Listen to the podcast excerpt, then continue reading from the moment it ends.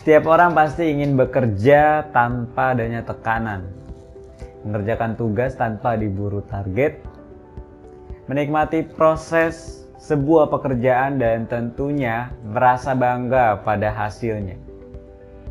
Hal tersebut dinamakan passion.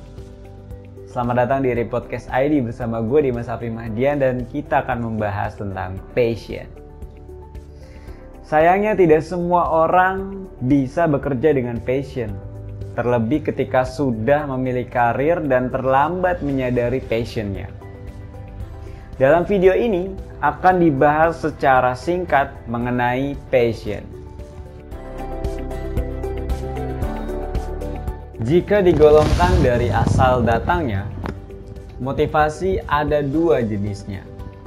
Pertama, extrinsic atau eksternal yang berasal dari luar. Motivasi ini seperti pemberian gaji, uang lembur, pangkat, dan penghargaan.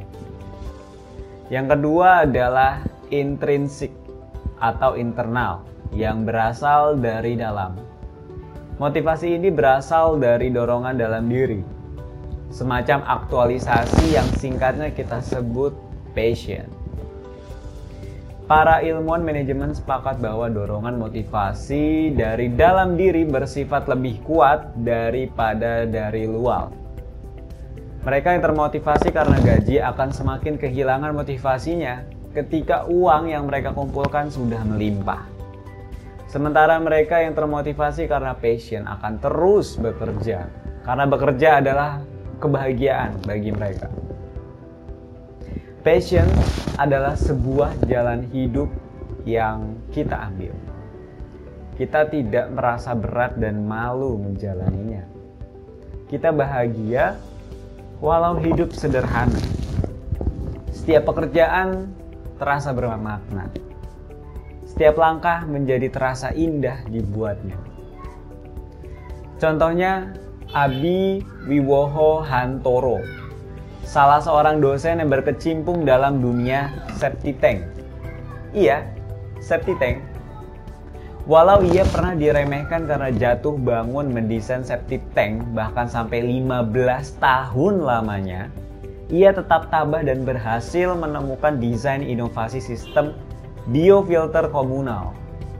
Kini, ia dinobatkan sebagai salah satu ahli septic tank di Indonesia dan bahkan mendapatkan penghargaan dari Menteri Kesehatan pada tahun 2018 lalu. Permasalahannya adalah bagaimana kita mampu menemukan passion. Passion dapat ditemukan minimal dengan lima cara. Pertama, dari bakat yang kita sadari. Bukan hanya bakat, tetapi bakat yang kita bahagia ketika melakukannya. Misalnya, seperti berbakat dalam bidang akademis dan kamu bahagia ketika belajar dan mengajar. Kemungkinan besar kamu memiliki passion di dunia akademisi. Yang kedua, dari rasa cemburu. Jika kamu merasa cemburu kepada orang yang memiliki kelebihan tertentu, selain itu kamu terdorong untuk mampu menyaingi prestasinya, maka mungkin itu passion kamu. Misalnya, teman kamu mampu di bidang desain, kamu merasa mampu mengalahkannya, dan bahkan kamu mampu mengkritik hasil karyanya. Mungkin pula muncul rasa gergetan ketika melihat ada celah cacat di karya teman kamu. Maka kamu punya passion di bidang desain. Ketiga, ingat masa kecil kamu Perilaku di masa kecil bisa menjadi indikasi passion kamu. Misalnya di masa kecil kamu suka mendengarkan curhat teman kamu. Lalu kamu bermakna ketika mencoba memberi saran kepada mereka.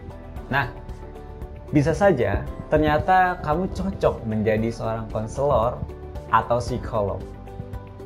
Yang keempat, ingat kapan kamu bisa lupa waktu karena salah satu ciri passion adalah pekerjaan yang bisa membuat kamu lupa waktu.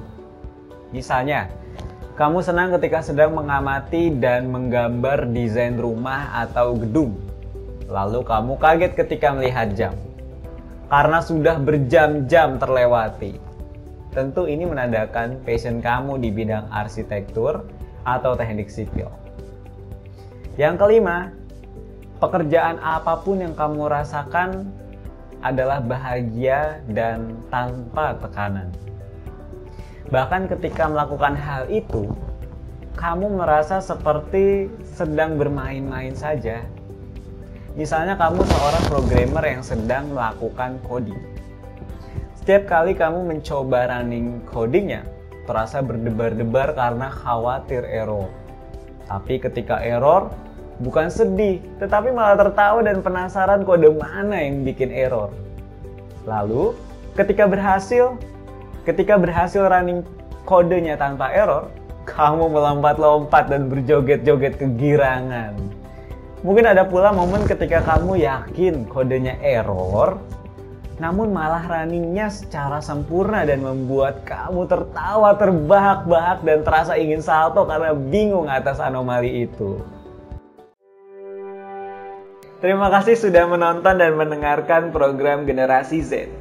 Bagi kalian yang suka dengan program Generasi Z, silakan like, komen, dan subscribe di channel YouTube Reaksi Indonesia. Serta juga kalian bisa menfollow Generasi Z di Spotify. Oke, okay, see you next time everyone. Stay healthy and bye-bye.